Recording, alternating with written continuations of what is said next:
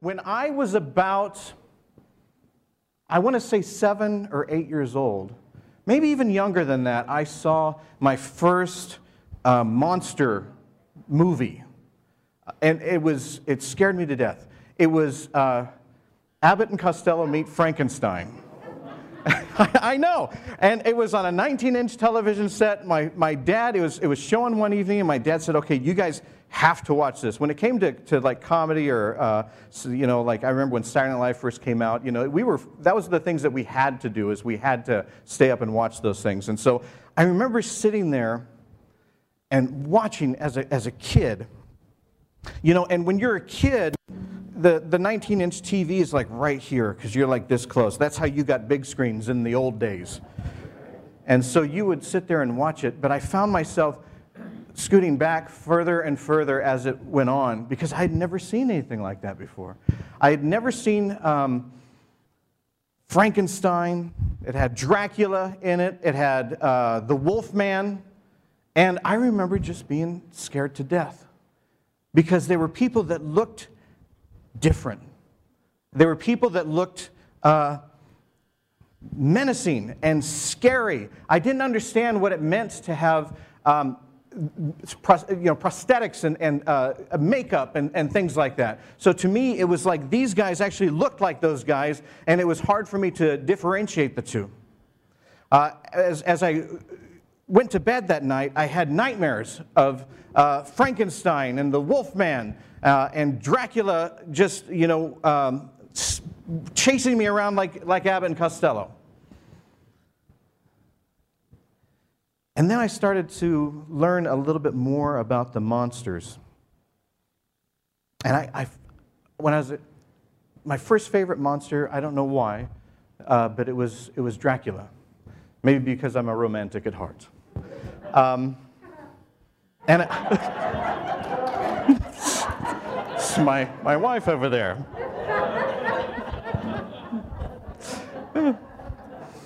Enjoy sitting by yourself. Um, yeah, she used to run camera over there. I miss those days. My mom, when I was about, uh, about a year later, I think it was, I remember coming by the um, kitchen, and my mom was there with my grandma, and they were sewing. And she said, uh, Trevor, hey, come here. I want to I wanna give you something. And she gave me a, a Dracula cape that she had just made. And it was, you know, nothing fancy. It was just this black cape with a, with a collar on it. And I was thrilled because for that time, for that moment, I got to put on this cape and I got to become Dracula. When you're about nine years old, eight years old, whatever the age is, those things are real to you. Now, I'm sure it, it, probably, you know, looked very simplistic and everything like that. But to me, this was the authentic Dracula cape that was worn by Bela Lugosi in Abbott and Costello Meet Frankenstein. And so, for some reason, when I would put on that cape, you know, and I would even practice the moves, you know, the, you know, walking around like that. And for some reason, when I put on that cape, I was no longer afraid of, of things like Dracula. Because I got to experience what it was like to wear the, the costume. And for the first time, I started to realize that it is actually a costume that you wear. And I started to learn that, you know, the, the, the monsters that you see on TV and all of the things that are uh, different from you, inside, they're just regular people. Um, and it made things a little bit easier. The more you learn about what's underneath, it's not as scary. It's not as frightening. I, sometimes when I would take that cape, I remember you could fold it down and it would become a, uh, a Superman cape. And I would uh, pretend to be Super. And I know the cape was black. Superman's cape is red. And I know that what you're saying, why didn't you, you know, become Batman? Because my brother liked Batman, so Batman was icky for me because he was, we were competitive and he was Batman and I was Superman. And I remember one time having this delusion that by wearing the cape, I could do some of the things that Superman did. Um, in those days, you didn't watch, there, there were no uh, movies. You watched the Super Friends on Saturday morning cartoons. And Superman could do anything. You'd see him fly, you'd see him do all this kind of stuff, and I would put on that cape. And I remember one time trying to jump up, and I landed on my face. Uh, and it, yeah, it hurt.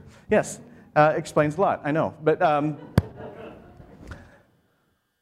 the more that I wore that cape, the more I realized that the imagination, the confidence, all of those things, the older I got, the more I realized that those came from me. That it wasn't about what I was wearing at the time, it was about who I was at the time. And I also found out that you can wear other things, not just costumes. You can wear things like um, fear. Uh, you can wear things like um, sadness. You can also wear things like hope. You can wear things like um, happiness.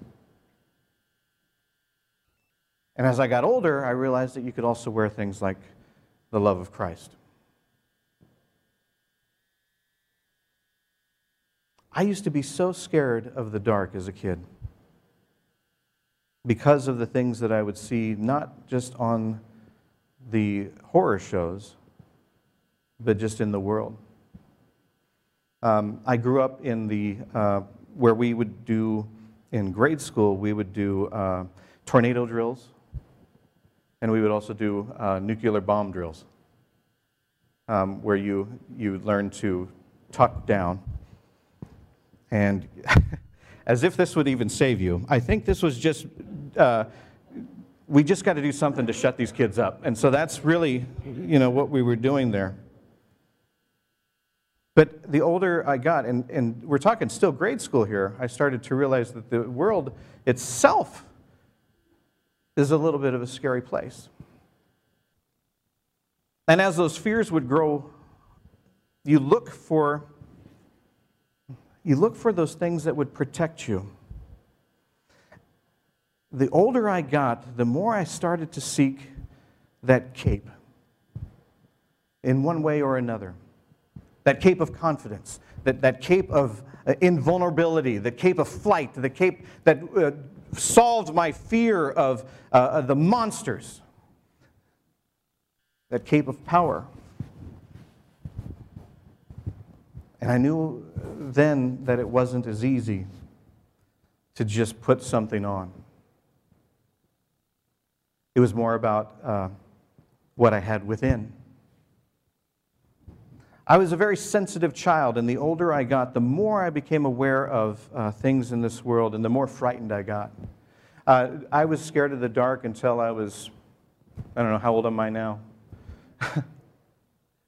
I used to sleep with a nightlight, and I used to sleep with, uh, uh I had a uh, collection of toys and stuffed animals, and I would burrow under those in my bed, barely being able to breathe. But it was a way of protecting myself.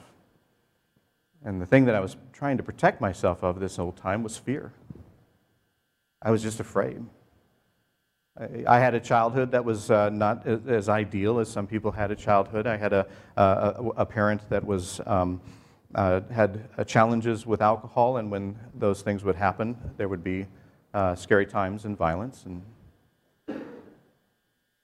if only, if only you could just have that, that cape if only you could just have that thing that you could just put on and, and everything would be safe again. As adults, we know that a simple cape, a simple costume, cannot prevent scary things. As adults, we even, even put our imagination aside, even though that's one of the things that gives us the most strength. We, we think we, we're supposed to outgrow it. You're, you're not. But as adults, we still look for things to solve the problem. We see news shows and TV shows, and we see uh, social media and stuff that say, You should be afraid. These guys are coming for you, and they're going to cross this thing, and it's going to be icky and yucky, and they're going to take your children, they're going to take your religion, they're going to take everything that you hold dear away from you. And then they quickly say, But that won't happen if you just vote for this person or do this thing or hate this. Even as adults, we're seeking capes. Even as adults, we're seeking things that will take the fear away. The scariest thing is, we know that it doesn't work for capes. And we also know that it doesn't work. There's no magical hero person that just wipes away all of our fears. Even with Christ in our lives, even with Christ in our lives, how many of us have still, on occasion, been afraid? Afraid of where this world is, afraid of the division in this world, afraid of what could happen, afraid, afraid of others. And how many of us are seeing monsters. And how many of us wish we had that, that cape? And a lot of us, you know, we, we, we tend to we tend to gravitate toward those things that we might that could solve the problem like that cape we, we hear things and we, we hear uh, arguments and, and, and fighting and stuff and we put our faith into just not, not even God anymore. We put our faith into a person or a movement thinking that that is going to solve the problem. We think that's the cape. And we try to look for things that are more powerful and, more flashy. The, the, things that we don't want to look at, we don't want to talk about when, our, when it comes to our fears of this world. We don't want to talk to just a normal person. We want to talk to a flashy person, a charismatic person. We want to talk to somebody that shows their strength, that has the money, that has the, the, the shiny things in this world. And we tend to follow that. If you look on any news program, I don't care if you're on the right or on the left, Everybody's promoting a cape of some sort, a flashy thing, a powerful thing, a rich thing, something to solve the problem. The problem is much more fearful than that. And the solution is much more complicated. I know now that as a child, just putting on a piece of cloth, that didn't solve any problems. And putting our faith into the shiny thing or person, it may not either. You know, they, they tried to talk about this years ago. James, in his letter to churches, he asked a question. He said, My brothers and sisters, do you, with your acts of favoritism, really believe in the glorious Lord Jesus Christ? And what he went on to talk about is the people that are flashy. He said people will come into the neighborhood here with uh, the, the gold rings and the, the, the things, and they, they have the money and they have the backing, and they, they walk in with power and everything. And suddenly you're saying, oh, hey, come to our church and sit right here. Ha- this, this is the best seat in the house. I want you to have it. I want you to be a part of this because you're the solution. You're the one that we want to have in our church. And James says, Don't you realize that the, the God that you follow favors the poor, favors the outcasts, favors the one that other people don't want in their church or in their home?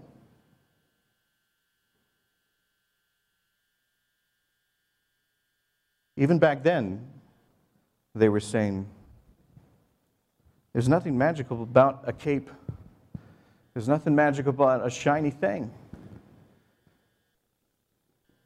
But there is something magical, powerful about faith. Because faith makes you stretch out of that comfort zone, makes you see that everybody out there might be wearing something. Whatever they're wearing could be a costume, it could be a flashy thing, it could be rags. But every one of us have things in common. And just like those movies that I used to watch as a kid, you take the mask off and the fancy makeup off, and it's just a person. Even those politicians that just taught the, the flashiness and the, the right answers and all of this kind of stuff, they're just people. So, do we just walk around afraid then? If it's trick or treat, where's the treat?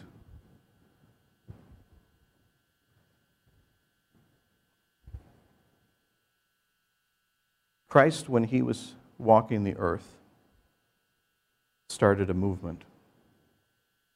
And it wasn't a look what I can do and just be observers. And it wasn't a movement of only let those folks in. And it wasn't a movement of be afraid, always be afraid. James says it best. He ends his statement there with You do well if you really fulfill the royal law, the royal law, according to the scripture. You shall love your neighbor as yourself. It doesn't sound as flashy as a cape, but it does change the world. As much as we want to be afraid, as much as we want to see people as different than us, as much as we want to keep people out and keep certain people in, as much as we are attracted to just the flashiness and the power and all of those things that could just be the black and white right answer, Jesus says, No. You want to change the world? Walk and greet and welcome and love. It's not a cape, but it is so much more secure, rewarding, sincere, and truthful. Love your neighbor as you would yourself. And fear not, for God is with you. Would you pray with me? Gracious God, we have fears, we have things that we see no solution to. We have people we disagree with, we have people we fight with, we see division, we see anger. Help us remind that there's no quick answer, there's no simple answer. There's work to be done, and that work is to love. To love our neighbor, which means every person in this world, to love them as we would want to be loved. Give us the courage to do that. Give us the endurance to do that. Give us the love to do that. In Jesus' name we pray. Amen. We, we do live in a very complicated world and we keep looking for quick answers, and I have one for you love. It's as simple as that, and is it's as difficult as that. But that's the message that God gives us. Love yourself, love God, love your neighbor. May we do that without the cape. Amen.